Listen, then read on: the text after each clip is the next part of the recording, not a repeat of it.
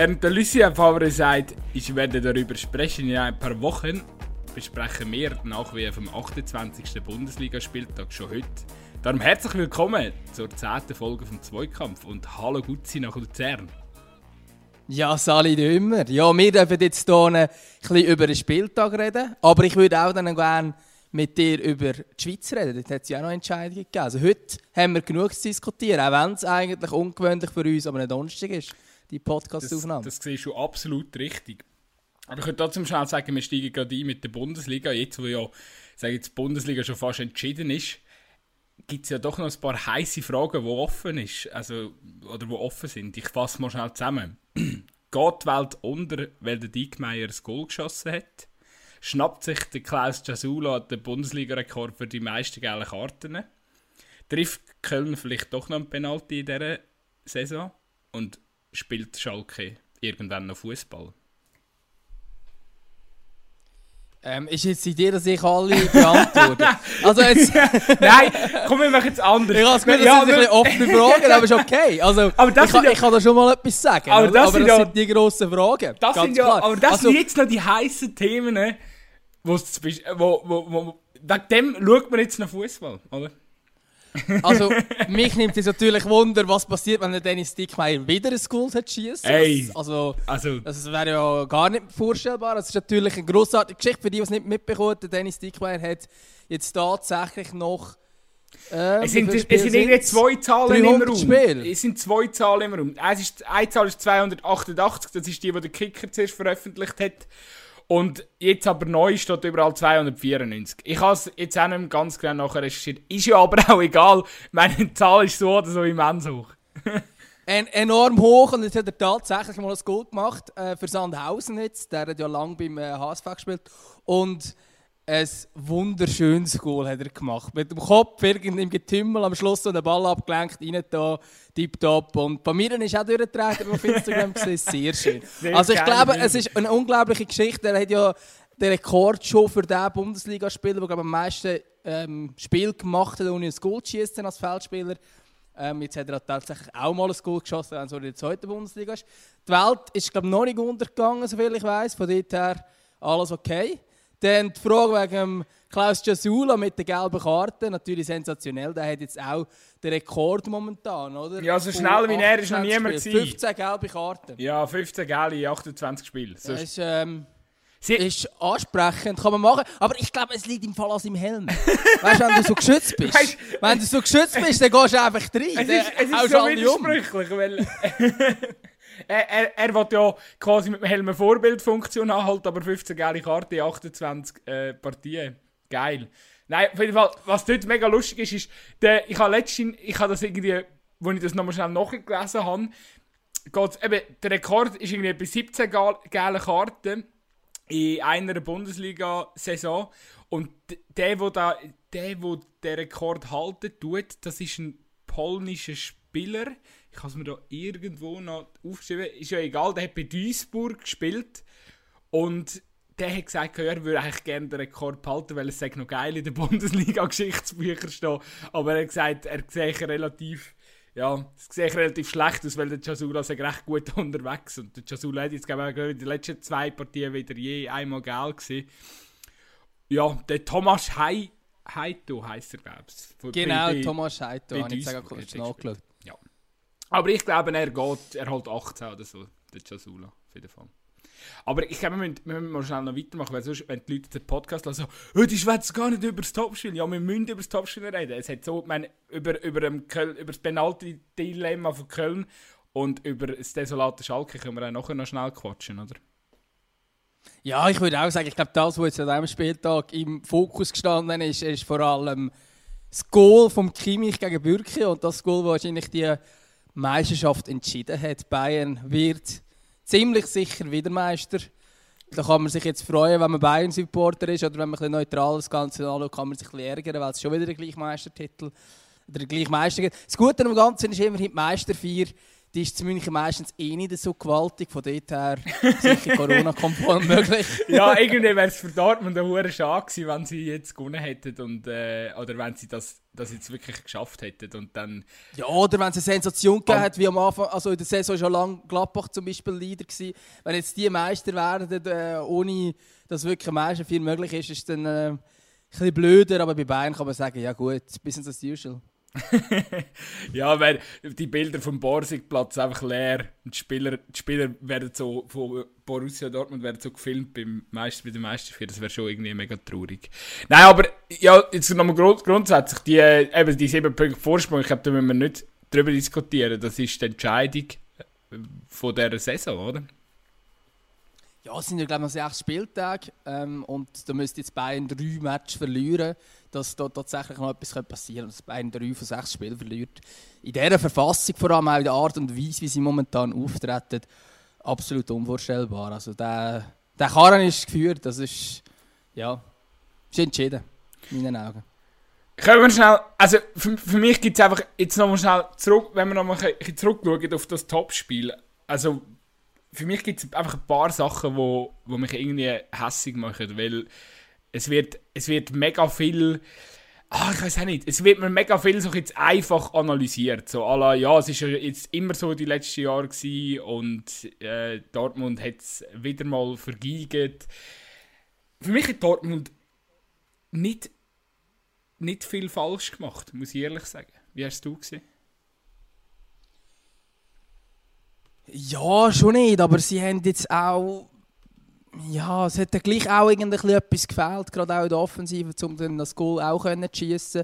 Äh, es hat vielleicht auch einfach einen genialen Move gefällt von einem Spieler, wie es jetzt Bayern dank Kimmich hat, oder? Ich meine, der Lob, Lob den er macht, wo der Bürki auch verwünscht, ähm, damit, das ist natürlich genial gewesen. und das hat jetzt vielleicht Dortmund auch ein bisschen gefehlt. Ich weiß auch nicht, wie gescheit das war, vom, vom Lucien Favre wieder die gleiche Elf aufzustellen. Er war eigentlich der einzige Trainer, der jetzt hier in der englischen Woche nichts geändert hat.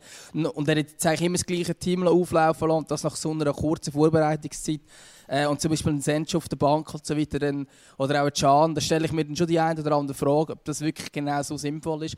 Ähm, ich glaube, Dortmund hat nicht viel falsch gemacht, das ist ja so. Aber zum Bayern schlagen braucht es, glaube ich, ein bisschen mehr. Vielleicht, vielleicht noch schnell auf, oder einfach, dass wir schnell das Thema Bürking nicht können, dort ein, ein Höckchen dahinter setzen, oder? Also, es ist sehr schnell, sehr schnell hat es einfach geheißen, ja, tendenziell Goalie-Fehler, ein Weltklasse-Goalie muss der haben. Bin ich von Anfang an irgendwie nicht so ganz einverstanden gewesen, weil ich finde, ja, der, also den Ball kann man haben, sicher. Ein, ein, ein Weltklasse-Goalie, wo, wo, wo richtig reagiert, holt den Ball. Aber man muss es einfach nochmal schnell anschauen, weil der, der Bürki hat mit seiner Größe, mit seiner Sprungkraft, darf er dort stehen, wo er steht, wo der, wo der Kimmich den Ball chippt. Der Fehler macht der Bürki in, in dem Teil, wo er den Ball versucht, über die Goallatte zu lenken mit der Hand und nicht neben den Pfosten. Das war sein Fehler. Gewesen. Er sollte, den Ball, er sollte den Ball eigentlich probieren, zeitlich ab abzuwehren und nicht gegen U. Weil indem er ihn gegen U abwehrt, kommt er nicht richtig am Ball an und er rutscht ihm über den Händchen, oder? Und das, das ist so der, der Move, wo er, wo er sich in, in dieser in Millisekunde tut er sich einfach wahrscheinlich falsch entscheiden, weil er vielleicht, weil er eh, er wird eh überrascht. Der Kimmich chippt den Ball, der, der Ball überrascht alle auf dem Feld zu dem Zeitpunkt. Und ich bin überzeugt, der Kimmich hätte mit dem Chipball jeden Goalie in der Bundesliga verwünscht. Ja, also sicher viel. Also ich glaube, da haben wir ganz andere Goalie Patzer als jetzt der vom Bürki am Spieltag. Da können wir vielleicht auch noch drauf sprechen, auf äh, Jahrstein zum Beispiel, der noch ein bisschen unglücklicher aussieht. Ähm, oder auch der Müller beim Freistoß. Ich weiß nicht, was der genau macht.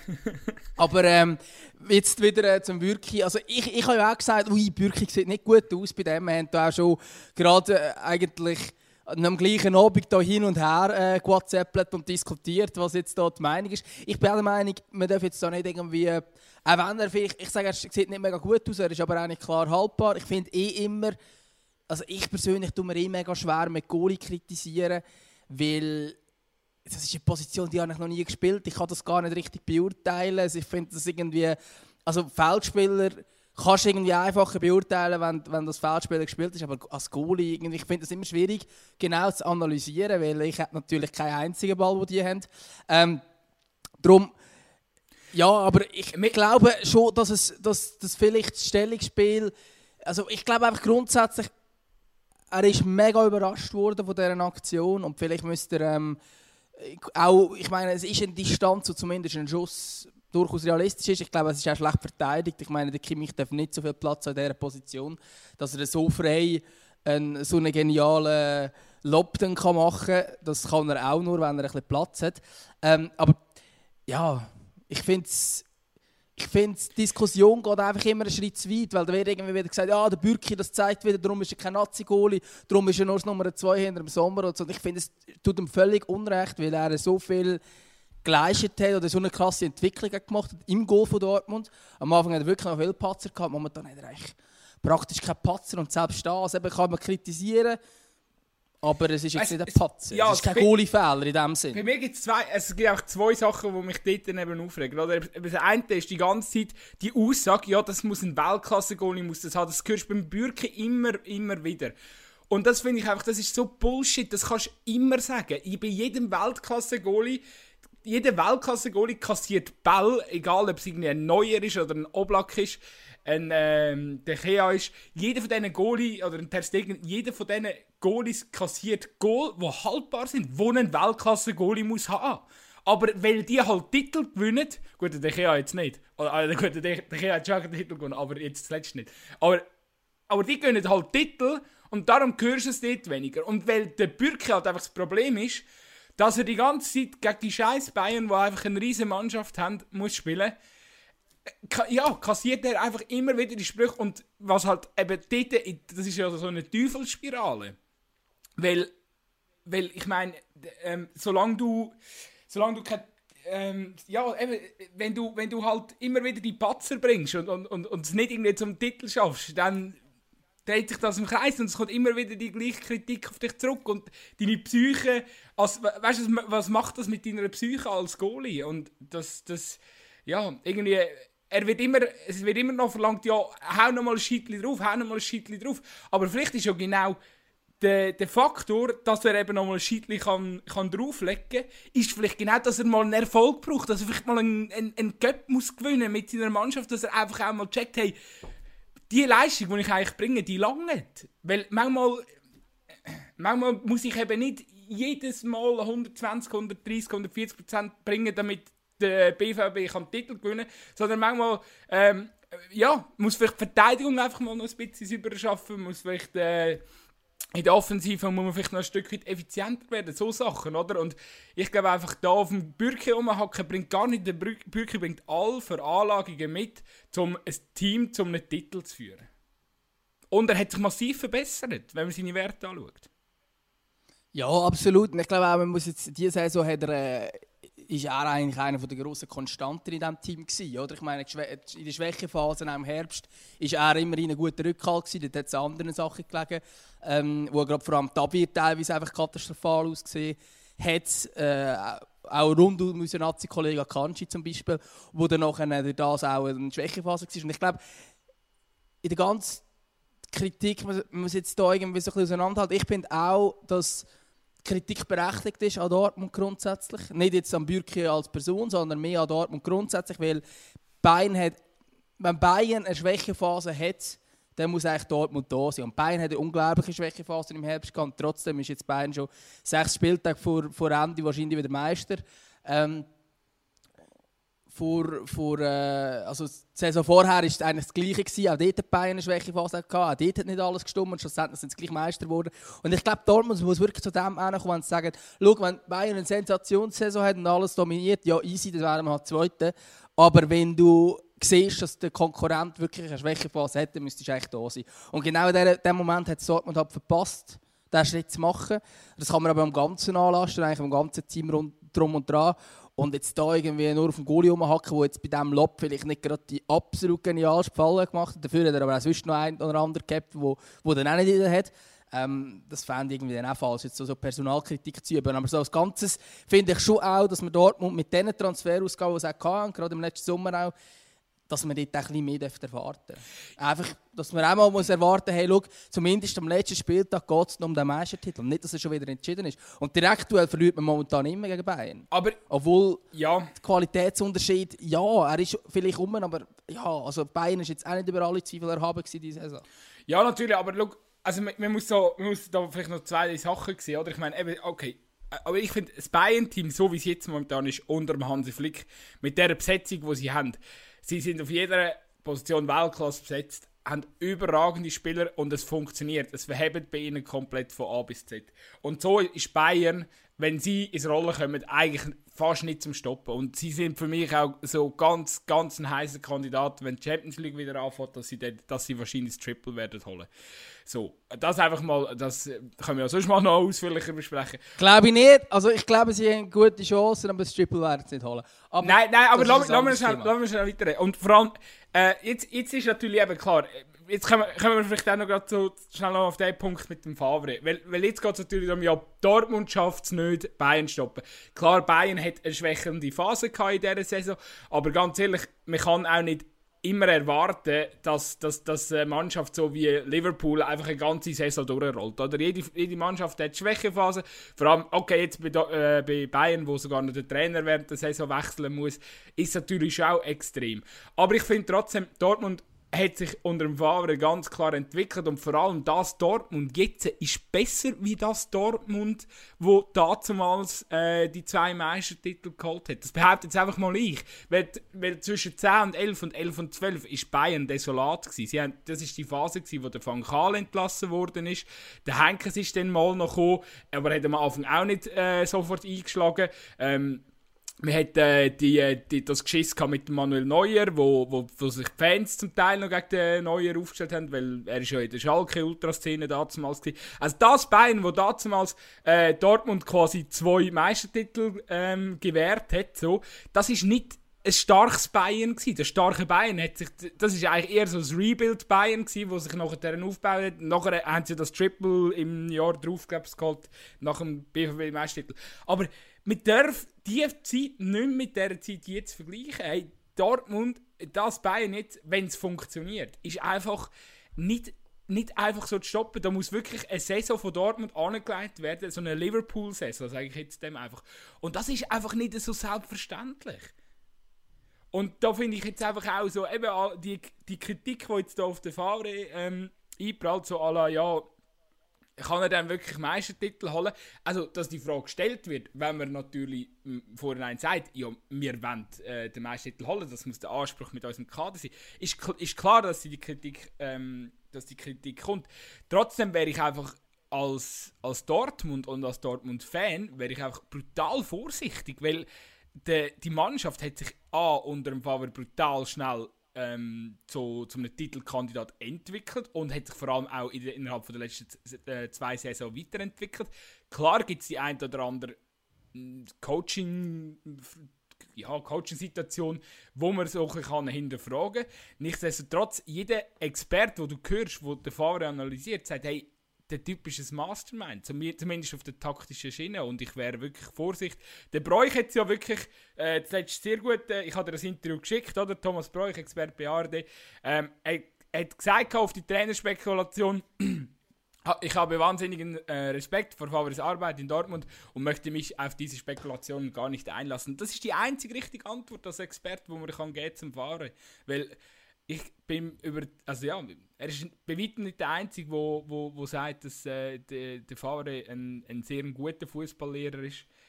Darum, ich wäre ja, mich macht es ein bisschen, macht ein bisschen stutzig und vor allem, wenn ich dann noch höre, ja, äh, Nico Kovac, der, der weiß ja, wie man Titel gewinnt. Ja, er hat mit einem funktionierenden Bayern einen Titel gewonnen. Wow! Also, ja, okay. Gut, er hat mit Frankfurt, ja, mit Frankfurt gewonnen, aber das ist ein anderes Thema. Das ist ein anderes Thema. Aber ich, also wir wissen ja, dass der Favre Titel gewinnen kann. Das ist ja eh nicht die Frage. Das hat er in der Schweiz bewiesen. Ähm, von dort her. Ja, aber ich bin halt mit einem Top-Team, weißt du, was ich meine? Ja, das ist ja schon klar. Ja. Das ist ja schon klar. Aber äh, wir wissen, dass er den Titel kann gewinnen grundsätzlich. Und ähm, ja, also übrigens, ich bin im Fall nicht ganz gleicher Meinung bezüglich deiner Aussage von wegen, dass Dortmund jetzt besser ist als damals. Das glaube ich nicht. Ich glaube, damals war Dortmund besser gewesen, weil Bayern so schlecht reden. Naja, sie sind damals im Champions League Final gewesen, so ein schlechtes Bayern ist es doch nicht gewesen. Äh, das ist ja das äh, Final gewesen, daheim. Wo es verloren haben gegen Chelsea, wo es sogar eigentlich müsste gewinnen und in dem gleichen Jahr ist Dortmund Meister geworden. Finde ich Bayern nicht so ein schlechtes Bayern gewesen, damals eigentlich auch. Ähm, klar haben sie dann auch immer so ein bisschen äh, Themen gehabt und so weiter, aber ich glaube, als Dortmund, ich wollte gar nicht so gross auf Erfahrung, einfach grundsätzlich als Dortmund mit diesen Ansprüchen, mit diesen Transfers, die du tätigst, mit, auch mit diesen Spielern, die du drin hast, dann müsstest du wirklich ja, halt um sein, dann, wenn Bayern nicht performt. Und Bayern hat eine recht grosse Schwächephase diese Saison gehabt. Schlussendlich wäre es gleich klar Meister. Ich bin jetzt nicht am kritisieren, dass jetzt hier im Frühling, dass gegen das Bayern oder jetzt in diesem Spiel auch am Dienstag, ja, Bayern ist momentan wieder, äh, wieder dort, wo es sein wollen. Und es sind sicher eines der besten Teams in Europa momentan. Und da funktioniert alles auf jeder Position, ist top besetzt, wahrscheinlich auch besser besetzt als, als Dortmunder. Aber ich kritisiere eigentlich vor allem eigentlich einfach der Herbst von Dortmund, wo in meinen Augen der entscheidende Faktor ist, wieso also jetzt Dortmund halt nicht den Titel holen Ich meine, dass so lange Gladbach Leader ist, dass so lange Leipzig Leader ist, das muss Dortmund äh, zu denken geben, wenn Bayern nicht Leader ist, dann müssen sie es sein.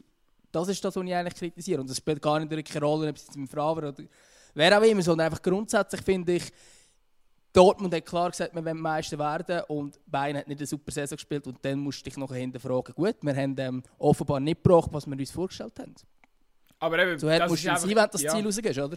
Ja, aber eben, das ist einfach brutal. Ich sage einfach, das ist, das, das reden die Leute, reden das amix, oder, oder die Aussagen werden so leichtfertig getroffen, finde ich amix so. Ich meine, immer, immer genau temperat sein, ja, wenn es darauf ankommt, ist einfach schwierig. Also klar, wenn man Meister werden gegen Bayern, dann muss, dann muss das aufgehen, auf jeden Fall. Aber ich finde einfach, es ist, äh, ja, manchmal wird es so ein bisschen leichter gesagt, als, als das, dass es ist, oder? Und man muss auch sagen, Dortmund sieht ja vor allem in der Rückrunde jetzt einfach auch noch mal geiler aus wie vorher. Mit dem Emre Can, ganz, mit dem, mit dem klar, Haaland. Also, wenn wir jetzt auch den Prozess unterbrechen mit dem Favre, wäre aus meiner Sicht absolut das Dümmste, was passieren für Dortmund. Ja, also ich bin jetzt auch einer, der sagt, hey, behaltet den Fahrer. Nicht, dass wir jetzt dass wir das falsch verstehen. Ich finde auch, der Fahrer ist ein guter Fußballlehrer. Ähm, ich glaube auch, dass jetzt zum Beispiel gerade die Transfers, die sie tätigt haben, jetzt gerade auch zum Beispiel der Can, einfach von der Mentalität her auch wichtig ist für das Dortmunder Team. Dass dort noch ein bisschen mehr Mentalität drum ist. Dass auch Spieler teilweise jetzt mehr aufgeblüht sind, wie zum Beispiel ein Brand oder ein Guerrero und so weiter. Ähm, von dort her glaube ich schon, dass, da, dass Dortmund auf einem guten Weg ist. Aber jetzt einfach, wenn du die ganze Saison anschaust, ist es für mich enttäuschend gewesen. Was, oder enttäuschend ist jetzt natürlich viel zu her gesagt, aber ich habe mir eigentlich Anfang der Saison habe ich das Gefühl gehabt, Dortmund, boah, fast geiler besetzt als Bayern, die haben viel, viel drauf. Die haben ja auch enorm viele Transfers tätigt, wenn man äh, auch anschaut, was sie allein innerhalb der Bundesliga geholt haben, mit einem, mit einem Schulz, mit einem Brand äh, und so weiter, was wirklich auch Geld in die Tank genommen um den direkten Konkurrenten die besten Spieler wegzuholen. Und von dort her hat dann irgendwie für mich auch ja, hat es dann ein bisschen gefehlt, gerade im Herbst natürlich. Dort habe ich Dortmund recht enttäuschend gefunden. Jetzt ist es natürlich wieder anders, aber wenn du, wenn du daheim in der Pause 0-3 gegen Paderborn hinten bist, musst du dich nachher nicht wundern, dass du nicht deutscher Meister wirst. Ja, ähm, etwas, wo, wo, mir, wo mir jetzt gerade noch ähm, so durch den Kopf äh, gegangen ist, gell? Was, was halt auch überhaupt nicht thematisiert worden ist, jetzt einfach das letzte äh, in dem Topspiel oder jetzt allgemein. Ich meine, schau mal die Absenzlisten an. Also ich meine, ein Haaland, wo, wo verletzt raus muss, wo eigentlich vorher so ein die einzig wirklich knackige Dinger gehabt oder, oder, viel, oder zwei, drei knackige Dinger gehabt, äh, Emre Emre Can weiss ich nicht ganz genau, was der war. Aber der wäre der wär, wieder fix Der wäre also ja eigentlich, dann... das ist ein Ding, aber dann eben der Witzel, gut, er, er kommt die letzten 3-4 Minuten an, aber der Witzel ist so wichtig für das Dortmunder Spiel vorher gewesen. Äh, und, und dann über den Marco, aber über den Marco Reus ist gar nicht Pause, worden. Ja, aber wenn du in der Pause den Emre Can und den Jadon Sancho kannst einwechseln, das heisst, sie sind fähig, eine Halbzeit zu spielen, dann bringen sie doch von Anfang an, wenn du so einen Spieler hast. Ja, eben, das ist ja, aber das finde ich wieder ist so ein Favre-Move, oder? dass er den Sancho genau nicht von Anfang an bringt, sondern sagt, ja, ich, ich kann den, ich bring, also ich, ich, ich nehme an, die Überlegung ist irgendwie die gewesen, so, der hat, der hat irgendwie nur so viel im Tank, dass es dass für eine Halbzeit langt. Und ich warte mal ab, was in den ersten, in den ersten 45 Minuten passiert und gebe ihm dann die und die taktische Anweisung, damit wir irgendwie die Bayern-Defensive knacken können. Ich weiß nicht, ob das irgendwie. Das muss ja irgendwie der Ansatz gewesen sein hinter dem Sancho ähm, äh, in der, der Einwechslung. Und eben, was auch, ich finde einfach, hey, Dortmund haben echt zwei, drei Schlüsselspieler gewählt. Und für das haben sie sich brutal stark äh, gegen die Bayern präsentiert. Und ja, ich meine, du weißt, du weißt, wie wichtig der Reus und der Witzel eigentlich fürs Dortmunder Spiel sind. Ja, klar, ja. Nein, das ist, das, das ist, das ist sicher so. Aber eben, ich, ich habe das Gefühl, auch mit dem Team wäre ähm, wär mehr möglich. Und eben, es ist, es ist eine gute Leistung, gewesen, ganz klar. Aber schlussendlich ist es eben auch nicht ganz ein unverdienter Sieg von Bayern. Was sagst du jetzt zum Boateng? Penalty, oder? Ja, Penalty. Schon, Penalty. oder? Für mich ist, für mich ist es klar Penalty. Ähm, Finde ich. Ich verstehe auch nicht, wieso als das. Äh, wir müssen ja nicht gross ewig über Videobeweis reden, aber ich verstehe auch nicht ganz, wieso das nicht äh, genau geprüft worden ist. Finde ich äh, recht fragwürdig, die ganze Aktion. Also irgendwie äh, für mich, für mich ganz klar ein Penalty. Wenn er so. Also ich meine, der Ball geht wahrscheinlich rein. Der Ball geht, der Ball, ja, also vom Haaland geht ja. rein. Vor allem das Geile finde ich auch. Der Boateng rührt sich rein und äh, hat klar den Arm draus. Also, für mich ist es Penalty. Ja. Das Geile finde ich auch, wie nachher so probiert, äh, zu also weißt du, so dann halt auch die anderen Fans, die dann vielleicht äh, sagen, ja, nein, es war kein Penalty. Gewesen. Und dann jetzt heisst es so, ja, Bayern hätte ja nachher auch äh, die Szene mit Lewandowski gehabt, das ist ja auch grenzwürdig. So. Finde ich immer so geil, wie das so probierst zu relativieren. So, ja, ich weiss, jetzt ist es fair, beide haben so einen gehabt, wo du kannst sagen, ja, kann man gehen, kann man nicht gehen. Ja, aber ich finde das, das immer ja so nie, Bullshit. Also der, kannst weil, gegen Lewandowski ist doch kein Penalty. Da ich, ja, aber da hat es im Fall auch äh, Jens Leute aus dem Felsenfest behauptet, ja, das sei einer. Aber, aber, nein, also, ja, ich finde auch nicht, der Schweine hat es ja noch gut gesagt. Lewandowski ist, ja, der Lewandowski ist in der Luft und der Kanji geht rein, klar geht er vielleicht ein bisschen robust rein. Aber ich meine, der Schwein jetzt noch gut gesagt. Wenn du in der Luft bist, gehst du so schnell. Also, ja, der Schwein hat jetzt noch ein Jahr noch gut ja. gesagt, in England wäre es gar keine Diskussion gewesen. Aber auf jeden Fall, eben, ich finde das immer so geil, weil ich meine, ein Spiel, wenn du in den 60 Minuten den Ausgleich mach, machst, entwickelt sich komplett anders und es kommt vielleicht gar nicht zu dieser Situation. Also, da haben wir gesehen, Ah, oh Mann. Etwas, bevor wir noch, ich weiss, du willst wahrscheinlich auch, äh, bald mal das Thema wechseln, wenn wir schnell zwei, drei andere Sachen anschauen. Aber das Geilste habe ich von vorher gerade gelesen. Weißt du, wieso hätte Haaland raus müssen? Also, er ist ja verletzt. Wieso? Er ist ja verletzt. Gewesen. Ja, eben, aber. er ist mit dem Schiri zusammengebraut. Also, es ist irgend, irgendeiner, der im Stadion war, ähm, so ein, ähm, Reporter hat gesagt, er gefordert gesehen, wie sich der Haaland das Knie verdreht hat, weil, er in, in, weil der Schiri ihn eingerannt ist. Ist auch noch bitter. Ja, jetzt fällt, jetzt fällt ja. er aus gegen Paderborn. Einfach das noch so zum Abschluss. Äh, an dieser Stelle wollte ich noch schnell etwas einbauen, und zwar das Interview von der Woche. Das Interview von der Woche. Heute mit Thomas Müller. He, he gets the opponent uh, when you think, oh, I have time, I have time, and then meep, meep, meep, meep, the Roadrunner, the FC Bayern Roadrunner comes ahead and, uh, and uh, steal the ball. So. ja, haben wir aber noch müssen bringen, für all die, die es noch nicht gehört haben. Der Meep Meep, der Roadrunner. Hat er gut... Das ist ja der Alfonso Davis, oder? Genau. Hat er der, wie hat er dir gefallen? Ist er stark gewesen, wie er dort im Haaland den Ball ja, wegnimmt? Sensationell. Also der, wir haben ja letztes Mal schon ein Loblied auf ihn gesungen, oder vor allem ich. Ich habe gesagt, das ist der beste Linksverteidiger-Moment. Ähm, ich glaube auch, dass das Duell Davis gegen Hakimi das schnellste Duell von zwei Spielern in der Bundesliga ever ist. Also ich meine, die sind beide brutal schnell. Und der Davis, also eben auch ich habe gesagt, ich finde es so beeindruckend nicht, dass er, was er offensiv bringt, weil das kann man irgendwie erwarten von einem, der eigentlich sonst Flügelspieler war, sondern vor allem dann auch, dass er wirklich das Verteidigen auch drin hat. In dem Moment hat einfach ich meine, es ist eine riesige Chance für einen Haaland. Da kommt er einfach drauf vorbei, deckt er nimmt den Ball weg, voll easy, chillig. also gross, grossartig, grossartig. Also wirklich, also, der macht es wirklich gut. Ich meine, der Haaland ist auch nicht langsam oder so. Muss man dann auch sehen. Also, Ja. Vor allem, er kommt auch... Ja, der ist ein Riesentalent. Er, er spielt auch gescheit, oder? Ich meine, der Haaland ist relativ bullig, oder? Und der, der, der Fonsi kommt dort wirklich äh, seitenfein von der Seite nie und ja, nimmt man halt einfach schnell den Ball weg, als ob, irgendwie, als ob der Vater gegen seinen kleinen Sohn würde spielen oder so. Geil. Ja, grossartig, grossartig. Aber eben, ich glaube jetzt, ähm, Topspiel tun wir langsam abschliessen. Check. Was hast du das Gefühl, für was geht es vielleicht noch ganz kurz als letzte Frage, wenn wir jetzt von äh, Dortmund so viel geredet haben, was, was hast du das Gefühl, für, um was geht es jetzt hier noch für sie?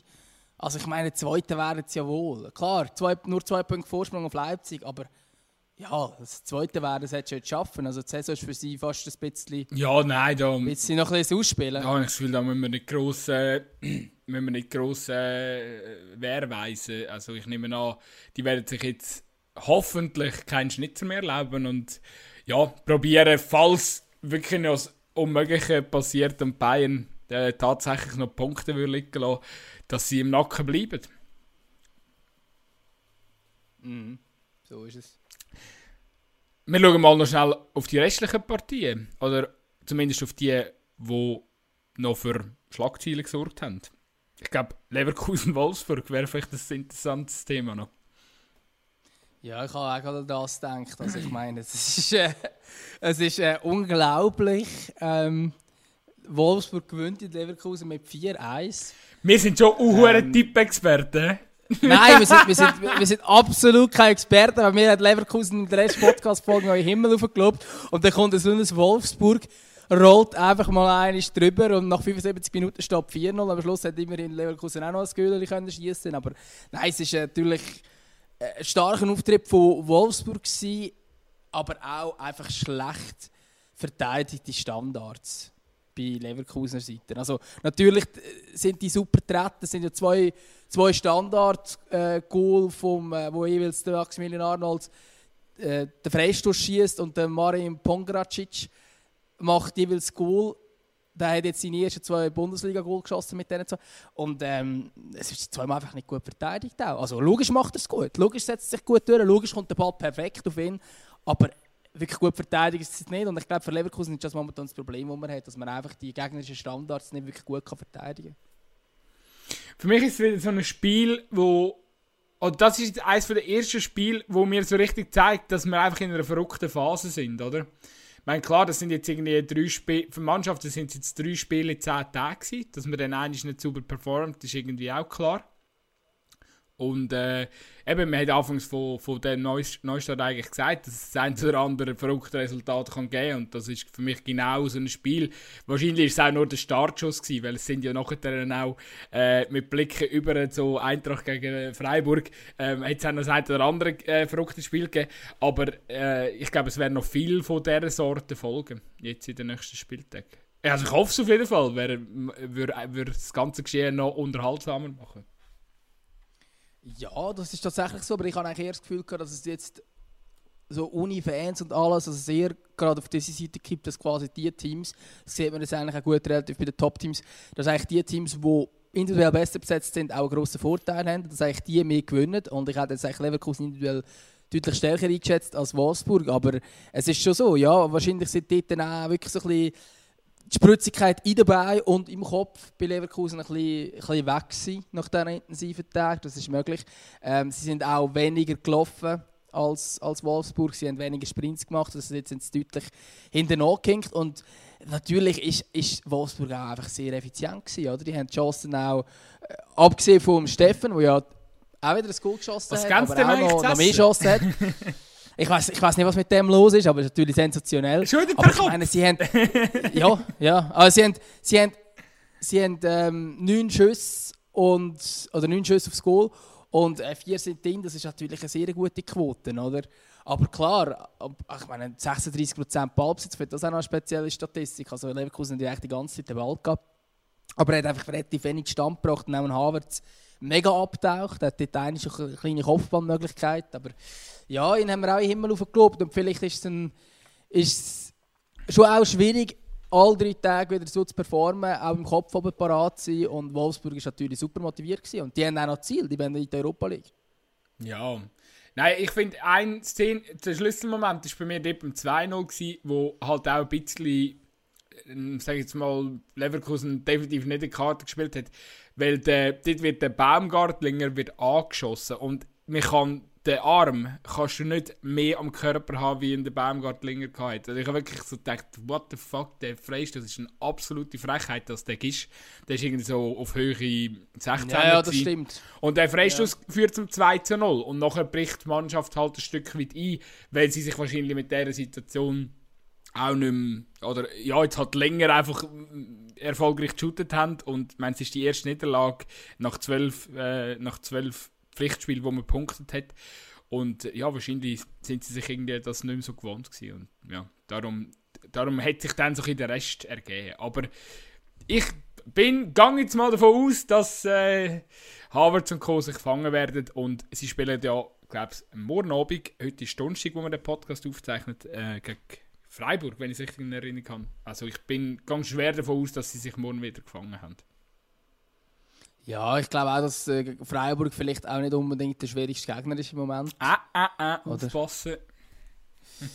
Ja, ja, ich, ich, ich, ich lehne mich jetzt da gerade nicht zum Fenster raus. Gut, wir machen jetzt da wahrscheinlich eh wieder im Video, wo wir das Zeug tippen und nachher äh, stimmt eh nichts. Aber äh, also für mich ist, für mich ist, ist der SC Freiburg jetzt äh, eigentlich ein Gegner, den Leverkusen muss, muss schlagen. Freiburg ohne Fans Ja, ja, keine Diskussion. ist halt Keine schon auch nicht das Gleiche. oder? Wobei, einfach damit wir noch schnell das Eintracht, äh, äh, das Eintracht Freiburg Spiel angerissen haben, weil das passt jetzt ja gerade, äh, weil die zwei Mannschaften nachher aufeinandertreffen.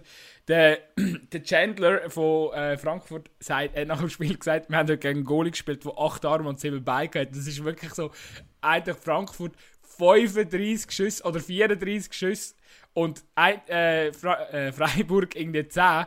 Aber Freiburg macht aus 10 Schüssen äh, 3 Kisten und äh, ja, Eintracht braucht 35 zum auch 3 erzielen. Völlig krankes Spiel. Also, ja, und vor allem eben Freiburg führt eigentlich aus dem absoluten Nichts mit 3-1.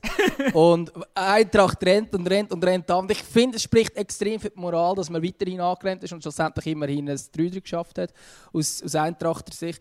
Aber man sieht halt schon auch, dass vorne die Durchschlagskraft deutlich fehlt. Also, dort so viele Chancen, die einfach, einfach liegen gelassen werden. Und, und ja, und nachher ist es irgendwie so ein Goal vom Chandler, wo ja, jetzt auch nicht gerade unbedingt zum Goalschießen geboren ist. Also es ist dann schon, ja, muss man sich schon ein bisschen fragen mit so einer Chancenauswertung. Und natürlich, äh, der Alexander Schwolo ein Riesenspiel gemacht im Freiburger Goal. Also der hat wirklich, der hat wirklich eigentlich alles gehabt. Das ist ja, wirklich grossartig.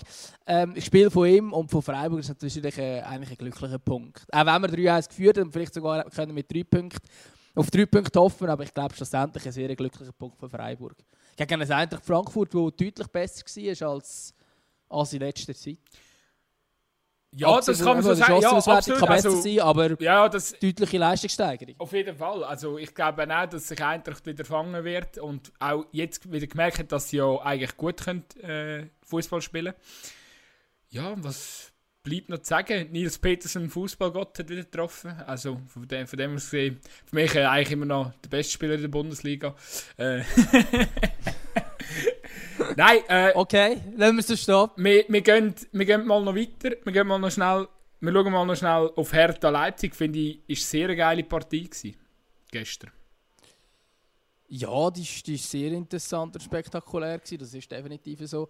Schlussendlich gibt es ein 2-2 Unentschieden. Ich denke, dass es auch in Ordnung geht mit dem 2-2. Hertha ist gut. Ich glaube, hä? es ist äh, ja, Hertha wirklich musst, eine musst, musst, musst fast ein starke? Leistung. Ich muss es zugeben, ich muss es zugeben, Bruno Labbadia hat momentan aus diesem Team wirklich alles raus und man sieht auch, dass viel Qualität drinnen ist, oder? Gerade, in der, gerade auch in der Offensivreihe, das ist, das ist wirklich stark. Ich meine, der Gunja, der hat jetzt in den letzten sechs Spielen, glaube immer getroffen.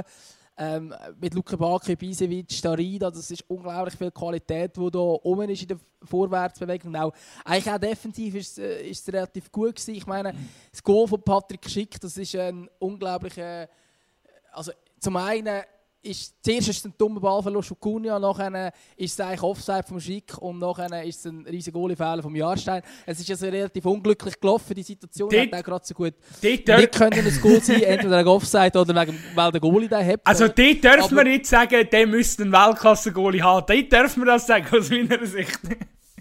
Ja, das äh, muss der muss haben. Also ich weiß gar nicht, was er macht. Er, er hätte ihn eigentlich, oder irgendwie hast du das Gefühl, mit dem einen Arm tut er selber nochmal einen Schopf geben und so, komm, geh doch jetzt ins Goal rein. Also wirklich ganz schräg ausgesehen vom Rudi Also es Harstein. hat, es hat schon fast nach Also das Goalie-Problem ist noch nicht gelöst. Das Goalie-Problem bei Hertha ist aber noch nicht gelöst, oder? Also das Hertha will im Sommer einen Goalie, das ist wirklich wieder ein anderes Thema. Ich Gut, eben der Jahrstein ist halt der 35, gell? Also, der, Genau, ja. und der Kraft ist ja auch nicht, ist auch nicht viel besser gewesen, wenn er hat spielen von dort her, ja. Ähm, Hast du den Nagelsmann? Glaub- Sorry, ja, nein, das habe ich unterbrochen. ja, nat natürlich habe ich Hast du den Nagelsmann gehört? So geil. Für Wie das er, lieb- er einfach ausruft in irgendeiner... aber Mein. Gott, ey, die rennen sich selber über den Haufen und kriegen dafür einen Freistoß. Es ist immer so das Geilste, wenn so im im Stadion Zuschauer sind ja meistens so die Mittelfeldfouls. Da, da regt sich, ja, es gibt natürlich auch die, aber es regen sich die meisten Leute nicht auf. Aber bei den Spielern und den Trainern selber werden meistens die Diskussionen viel mehr zu diskutieren geben als die entscheidenden. also die natürlich dann schon auch, aber die, die Szene eben, wo, wo ich meine, es ist irgendwie ein Mittelfeldfoul, wo sogar faul ist. Ähm, und und ähm, der, der Nagelsmann ruft aus, wie ein Ey, und in ab, einer ist so. Selbstsicherheit. Ah, der schießt der vierte Offizielle zusammen, als ob er irgendwie den Fußball von Grund auf nochmal neu erklären. Und er ist sich so sicher, dass das jetzt kein Foul ist. Und es ist so klar ein Foul gewesen. Es ist wirklich, ja, so geil. Ja, auch er, er, auch er kann nicht immer recht Ja, haben. und Nagelsmann hat viel recht, aber in dem Fall also, hat er jetzt halt ein nicht Stück recht. weit, das ist der Fußball, den wir lieben. Die Hitze, Hitze des Gefechts, äh, äh, ja, sieht man halt Sachen mal anders und, und, und steht dann auch zu dieser Meinung und gegen die halt dann auch raus, weil das hat ja viel mehr dann mit Emotionen zu tun, die einfach raus müssen. Und äh, ja, grossartig. Für das, das ist wahrscheinlich etwa das einzig Positive am Geisterspiel, dass man genau so Scheiße von der Seitenlinie mit, mitbekommt. Ich finde auch allgemein, was die Spieler miteinander diskutieren auf dem Platz, finde ich, finde ich sehr interessant. Also manchmal hört man so ein bisschen. Ähm, und ich finde das, eigentlich, ich finde das eigentlich noch spannend. Also, ich habe mich inzwischen schon voll daran gewöhnt, dass die Spiele so sind. Also, in mir ist es jetzt nicht mehr Ich so, wow, mega schlimm, äh, es ist ja ruhig. Ja, nein, es ist ruhig und du hörst ab, was die Spieler zusammen schnurren. Ich finde das eigentlich noch geil. Und du siehst auch, weißt, du, bei den äh, umstrittenen Situationen hast du auch das Gefühl, Scheiße, die können auch noch laut sein, weil sie einfach wirklich alle schreien, weil irgendeine Situation war. Ist mir gerade jetzt gestern irgendein Spiel aufgefallen, ich weiß jetzt gerade nicht mehr welchem, ähm, wo wirklich einfach alle auf eine Schiri einschreien, äh, wo es dann auch Penalty gibt. Ähm, ja, also ich finde das, find das interessant, definitiv. Allerdings, also bei mir hat vor allem äh, Dortmund Bayern, dort ist uhren viel geschaut worden beim Topspiel. Das ist etwa das lauteste Spiel, das ich bis jetzt gesehen habe, also das lauteste Geisterspiel. Dort war äh, wirklich sehr geil gewesen, auch wenn du denkst, das sind eigentlich alles Welt, Weltstars auf dem Platz und ähm, auch die kreischen mal umeinander, wenn irgendwie etwas nicht läuft und so. Und finde ich geil, macht den Fußball auf eine Art wieder sympathisch. Genau, ja. Ja, vielleicht jetzt, ich würde jetzt glaube langsam mal sagen, wir tun ich weiß, es gibt noch viel Diskussionsstoff, aber ich würde jetzt eigentlich am liebsten auch vor allem noch über Düsseldorf-Schalke kurz schwätzen. Das Spiel habe ich schon auch noch interessant gefunden. Düsseldorf gewinnt endlich einmal, nachdem sie eigentlich unter, ähm, unter Uwe Rösler eine riesige Bilanz haben. Das Problem ist einfach, sie spielen immer unentschieden und gewinnen nie. Und jetzt haben sie gegen Schalke tatsächlich einmal gewonnen, gegen einen Schalke, der erneut ziemlich desolat war. Wo vor allem, also die haben eigentlich, die haben eigentlich gar nicht geshootet. Also Fortuna Düsseldorf hat klar mehr Ballbesitz gehabt, Schalke hat nur das Ziel gehabt, irgendwie verteidigen, schießt sogar das Eisel und schlussendlich verliert es trotzdem. Also für mich Schalke super enttäuschend gewesen. Gegen Düsseldorf, wo es verdient hat zu gewinnen. Also ich, ich, ich frage mich wirklich, wo das herführt. Weil es ist einfach.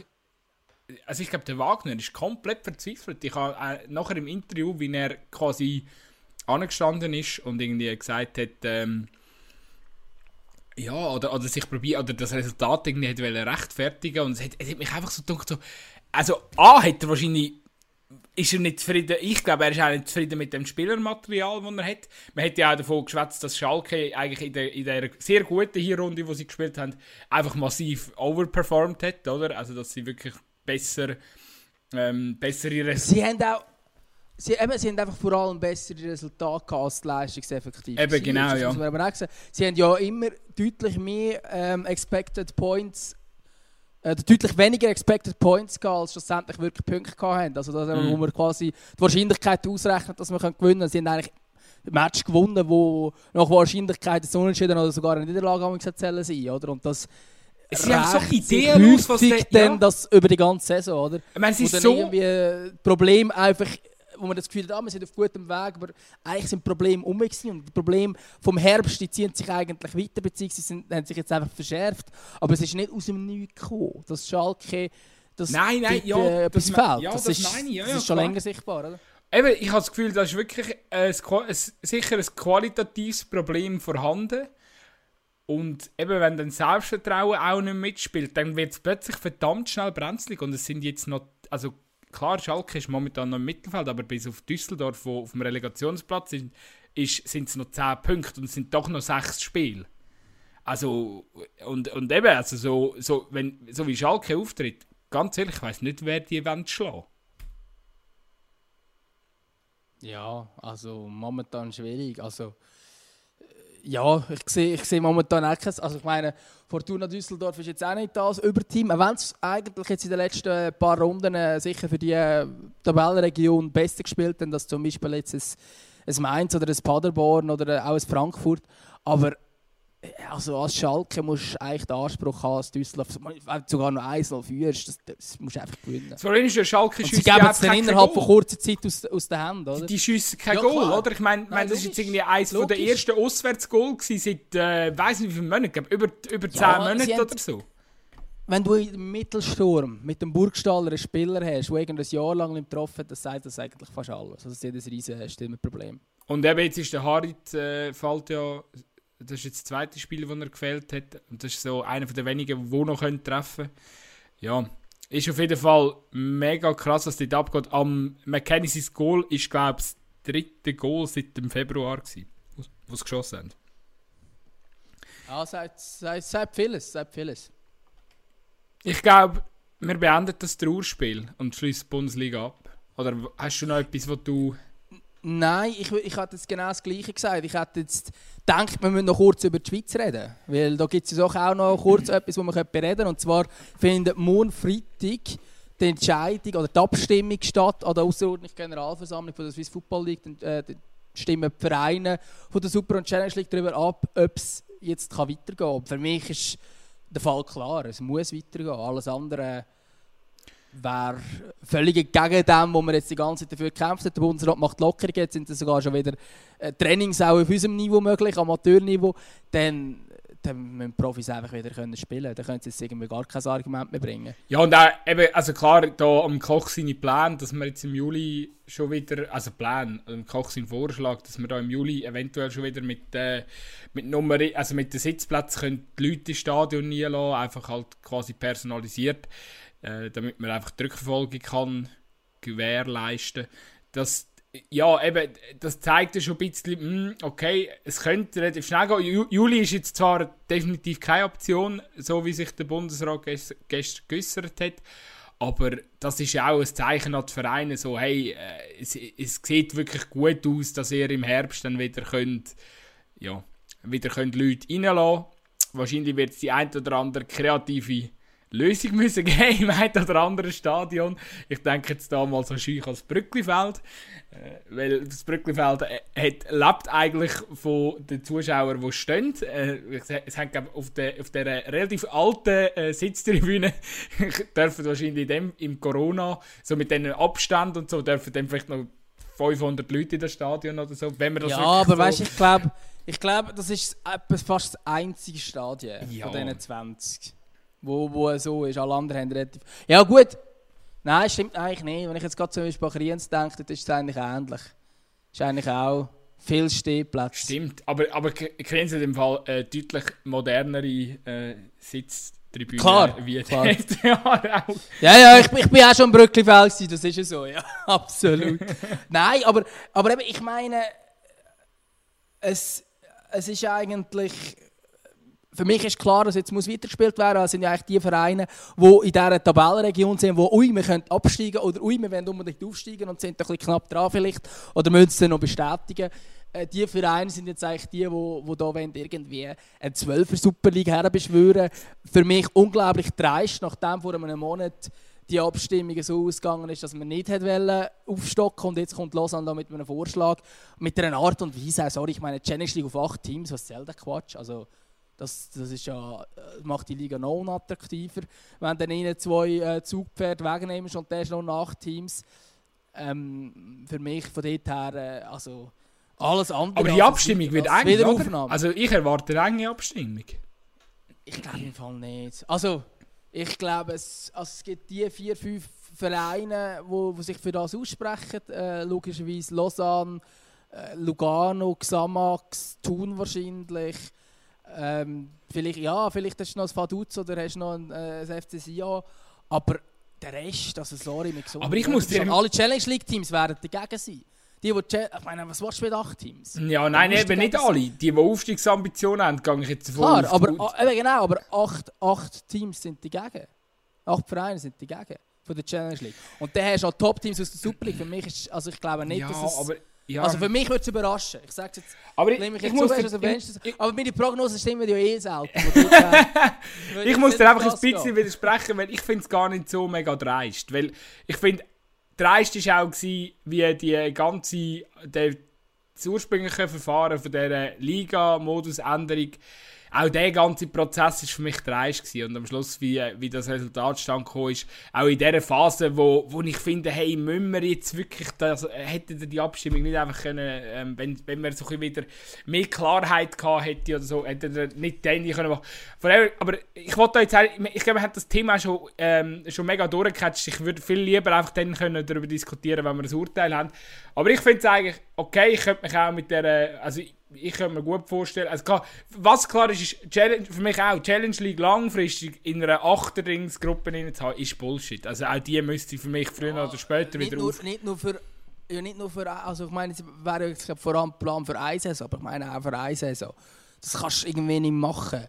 Und das, es macht auch überhaupt keinen Sinn. Und eben ich finde es auch noch das, das Dreiste an der ganzen Sache finde ich jetzt dass zum Teil Vereine aus persönlichen Interessen plötzlich für eine Zwölferliga sind wo sich vorig aktiv äh, wo lobbyiert haben gegen die 12 Liga. Ich denke da vor allem an FC Thun. Also wenn der FC Thun am Freitag ja stimmt, sorry, aber dann, also, Ja, aber er wird habe ja ich, ich gerade ein bisschen, aber da habe ich gerade ein bisschen Respekt vor dem, vor dem Markus Lübti verloren, den ich eigentlich einen guten Präsident beim FC Thun finde. Aber er hat lobbyiert gegen die 12 Liga. Ja. Mit aller Macht hat er dagegen, lobbyiert. Mit aller Macht hat er gesagt, wir sind absolut dagegen. Und dann geht es darum, dass man vielleicht selber könnte absteigen Ui, nein, jetzt wollen wir eine 12 Liga. Das ist ein Monat her, wo man dagegen lobbyiert hat. Also das finde ich dann halt... Ja, das finde ich dann schon dreist. Mal. Und ich finde auch, das Problem in ihren Augen ist klar, dass es nur um die, also ich meine, ich sehe schon, welche Clubs dafür sind. Es geht nur um Eigeninteresse, aber nicht um das Wohl von der Liga oder um das Wohl vom Aber Schweizer Fußball. ja, nur darum, hast- da oben zu bleiben. Die Ursprungsidee, die. Ursprungsidee hinter dem Ganzen war schon, dass man, dass man nächste Saison mehr Spiel hat, damit man jetzt quasi kann abbrechen und dann nächste Saison mehr Spiel hat, damit man den TV-Vertrag, TV also wegen den TV-Geldern oder den TV-Vertrag den kann einhalten kann. Das war so die Ursprungsidee, gewesen, dass man einfach quasi täglich kann aufstocken kann. Aber Aber das, aber das, dann müsstest du wenden, müsstest eben so konsequent sein und, und unten dran eben auch nachher aufstocken, dass die Challenge League wenigstens 10 Teams hat. Dann hättest du die Promotion League Clubs wieder oben. Aber das Problem ist, dort braucht es eben Zustimmung von der Swiss, äh, nicht von der Swiss Football League, sondern vom Schweizerischen Fußballverband, weil die Promotion League dort angegliedert ist. Und das ist ja der Witz am Ganzen. Sie echt das wollen umgehen. Und jetzt habe ich aber erfahren, dass die SFV eh noch sein Sagen müsste dazugeben, weil auch wenn dort die Gliederung anders ist, 12,8 anstatt 10,10, dann muss auch noch der SFV Zentralrat Ja oder Nein sagen zu dem Ganzen. Ich, also, vor allem jetzt, wo du kannst spielen kannst. Klar, wenn du nicht könnt, hättest können spielen wäre das die Lösung gewesen. Von mir aus, ja, dann hättest du irgendwie so müssen lösen In meinen Augen hättest du eben eher 12-10 gemacht für eine Saison. Aber jetzt, wo du kannst spielen wo sogar die Amateure wieder trainieren dürfen, dann nicht auf zu shooten. Sorry, aber habe ich kein Verständnis dafür. Müssen sie einfach wieder spielen. Und mit diesen Worten, glaube ich, kommen wir langsam gegen den Schluss. Ich weiß nicht, äh, haben wir noch Platz für unsere Lieblingsrubrik? Ja, wir haben jetzt äh, die letzte Mal ausfallen lassen. Darum muss jetzt eigentlich das Gericht von der Woche hin. Das Gericht von der Woche.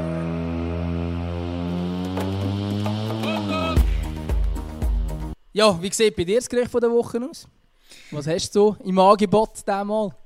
Ja, wir haben wir haben wieder sehr leckere Angelegenheiten, ein paar lecker Bissen, so muss man es vielleicht sagen.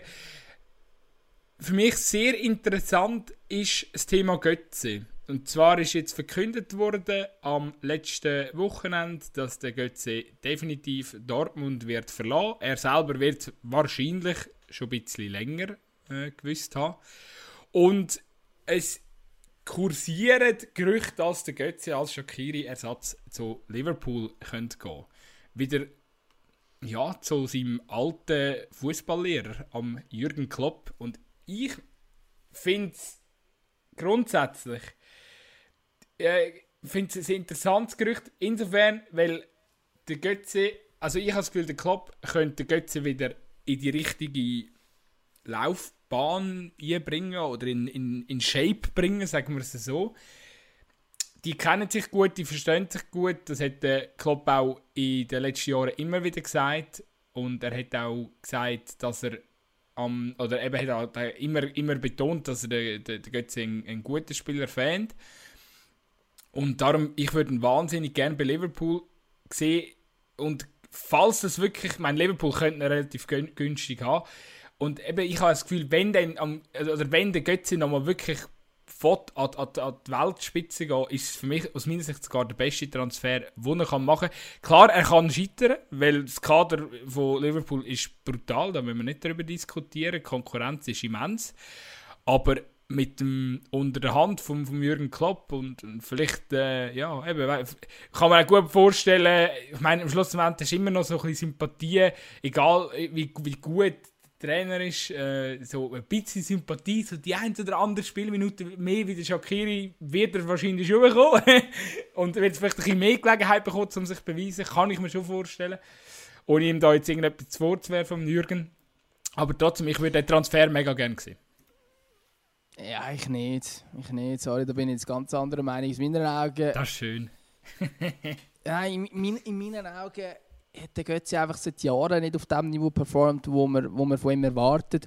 Und dass er dann zum besten Team der Welt geht und sich dann dort durchsetzen boah, auch wenn der Jürgen Klopp sein Trainer ist, auch wenn der Jürgen Klopp ihn vielleicht ein besser machen aber also dort ist er auch ganz klar in der Re äh, Reservistenrolle und würde vielleicht vielleicht etwa drei Minuten mehr dürfen spielen als der Shakiri, aber auch fast nichts. Also ich würde ihn lieber bei einem Team sehen, wo er könnte eine übernehmen könnte, wo er wieder vorangehen könnte. Auch wenn es dann halt irgendein Mittelfeldteam, sei es in der Premier League, sei es in der Bundesliga irgendwo so ist. Ich sage dann eher dort, anstatt dass er bei einem Top-Team auf die Bank wechselt, weil wirklich sich durchsetzen. Egal, der Jürgen Klopp schaut auf die Leistung und die Leistungen von ihm sind momentan einfach nicht genug gut. Er seit Jahren nicht genug gut, darum hat er sich bei Bayern nicht durchgesetzt, darum hat er sich jetzt auch bei Dortmund nicht durchgesetzt. Ähm, oder beim zweiten Mal nicht durchgesetzt, da muss man sagen, ich glaube ich irgendwie nicht, dass er bis Liverpool da wirklich kann, kann mitheben mit diesen Spielern. Irgendwie. Das Ding ist halt auch, oder, wie er sich entwickelt hat als Spielertyp. Er ist einfach Genau. Für, für mich, was, was Kreativität anbelangt auf dem Feld, gehört er, kann er, nach, oder ist er aus meiner Sicht nach wie vor einer der Besten, wenn er ins System eben nie passt. Und das ist das Problem, bei Dortmund hat er nicht aber, ins System nie gepasst. Ja, aber Liverpool spielt doch ein ähnliches System. Ja, das, also das Liverpool hat ein relativ ähnliches System, was die Offensive anbelangt. Du hast, du hast Flügelspieler, die wo, wo super schnell sind, die kreativ sind. Das ist eigentlich ein Dreimal-Sturm. Äh, das hat Dortmund genau auch. Und ich, ich glaube, in diesen drei Positionen sehe ich ihn nicht. Er geht nicht auf den Mittel und er geht nicht auf die Flügel, weil dort ist er zu langsam. Also muss er quasi, wie der Shaqiri hat auch das Problem bei Liverpool gehabt, dann kommst du quasi so ein bisschen hinterher, mehr so ins zentrale Mittelfeld, aber es ist auch nicht seine Position. Er wäre am liebsten so ein Zehner, der den Ball kann verteilen kann oder irgend so etwas. Aber darum, ich sehe ihn nicht ganz. Er hat sich auch, also muss man schon auch sehen, oder? Er, er ist als, als junger Spieler, wo er so in den Himmel gelobt worden ist, hat er auch äh, ja, hat er auch wirklich einen anderen Fußball gespielt, wie das er inzwischen spielt. Oder er ist ja nicht mehr so schnell wie damals. Er hat ja auch die Krankheit gehabt, die ihn zurückgeworfen hat. Ich glaube einfach, dass wenn einer ich meine, sorry, aber es gibt so viele Teams inzwischen, wo, wo ähnlich spielen wie, wie Liverpool oder ähnlich spielen mit Dortmund, mit dem schnellen Umschaltspiel, mit der Forcierung von der Flügel. Und äh, ja, darum, ich glaube, ist, für den Götze wird es so oder so schwierig, wenn er in einem Top-Team spielen Ich bin einfach nicht ganz sicher, ich glaube, lieber unter dem Klopp nochmal pro probieren und vielleicht in ein gutes System eingegliedert zu werden, wie irgendwie in der Be Serie A in der Bedeutungslosigkeit verschwinden, oder? Ja. Das ist ein Du, wir anderes. werden es sehen. Wir werden es sehen. Ich würde noch ganz kurz mein Gerücht wollen sagen. Ähm, auch wenn wir schon über ihn geredet haben, darum können wir es ein bisschen kürzer Oh, fassen von mir. Aber ja, nein, ich, ich, ich wollte jetzt das Gerücht trotzdem kurz Aus. bringen mit dem Roman Bürki, ähm, wo, wo äh, angeblich zu Chelsea soll. Wir haben ja schon mal gesagt, der Kepa bei Chelsea ist ja nicht so ja, ist nicht so eingeschlagen, wie man sich das vorgestellt hat ähm, aus Sicht von Chelsea. Und der Bürki, also es sind offenbar noch andere Meinung, dass der Bürki gute Entwicklung macht und jetzt bei Chelsea ein Thema könnte werden. Was, was würdest du von dem halten, wenn jetzt der Bürki, der ja eigentlich erst vor kurzem den Vertrag verlängert hat, ähm, doch zum Beispiel jetzt im Sommer sagt, so komm jetzt, ähm, da kannst du ja keinen Titel gewinnen, ich gehe zu Chelsea und zeige mal, dass ich einen Titel gewinnen Ja, aber hat der Bürki, der Bürki hat ja noch nicht definitiv unterschrieben bei Dortmund, habe ich gemeint. Stimmt, er hat, das stimmt, das war nur ein Gerücht, gewesen, ja, das Also ich ja, falsch abgespeichert. ich glaube, der Vertrag liegt eigentlich unterschriftbereit auf dem Tisch. Es ist einfach momentan, äh, glaube ich, haben die Clubs nicht so den Drängler, um möglichst alle Verträge abzuschließen. Ich meine, man hat jetzt genug Zeit, man muss jetzt erst mal die Bundesliga-Saison fertig spielen und ich gehe davon aus, dass der Bürki sowieso wird verlängern. Aber ja, also Bürki in der Premier League zu sehen, absolut. Also vor allem, dass er dass er, dass er bei Chelsea seiner, seine, Erwartungen, auch bei, oder auch bei Chelsea seine Erwartungen wird gerecht werden. Ich meine, Chelsea ist eine, sehr äh, interessante Mannschaft, wo die Saison viel gelassen hat, weil sie einfach auch noch ein junges Team haben. Aber dort entsteht etwas und ich, ich, äh, ich vertraue dort dem Frank Lampard eigentlich zu, zu 99 Prozent. Also der, der macht dort einen guten Job. Du lachst. Ja. Ich lache, weil ich gerade kurz die Zeit angeschaut habe Aha. und gesehen habe, dass wir jetzt schon wieder über eine Stunde sind und ich Ja, aber frage hey, mich manchmal, wo die Zeit durchgeht, aber das ist okay. hey aber Also, das Topspiel hätte auch wirklich Pulver gegeben, oder? Ja, und wir hätten dann auch viel, viel länger können reden Das ist immer ein das Problem. Wenn es doch uns gängt, wenn wir einfach vor das Mikrofon hocken und davon reden, dann, dann können wir auch fünf Stunden den Podcast aufnehmen. Aber irgendwie lässt das dann wirklich wahrscheinlich niemand mehr. Ja, da Das ist das hätte, Problem. dann würden wir wahrscheinlich irgendwann, irgendwann gar keinen Job mehr haben, weil wir noch vor dem Mikrofon würden. Nein, aber ich glaube, wir kommen zum Abschluss. Ich würde auch sagen, ja. Und ich glaube, wir haben wieder ein Bundesliga-Wochenende vor uns. Wir haben eine Entscheidung vor uns bezüglich der Schweizer Liga. Das ist die, wo ich mich wo ich darauf gespannt bin, was rauskommt. Und vor allem auch hoffe, dass wir bald wieder über die Superliga und Challenge Liga reden Das wäre auch mal schön, mal eine Abwechslung. Und ja, ich glaube, es kommt, äh, gibt eine bessere Zeit Wir, wir, wir hören uns spätestens nächste Woche wieder gut sein. So ist es. Bis Genau. dann. Bis dahin würde ich mal sagen, von meiner Seite, ciao zusammen, schöne Woche. Tschüss zusammen.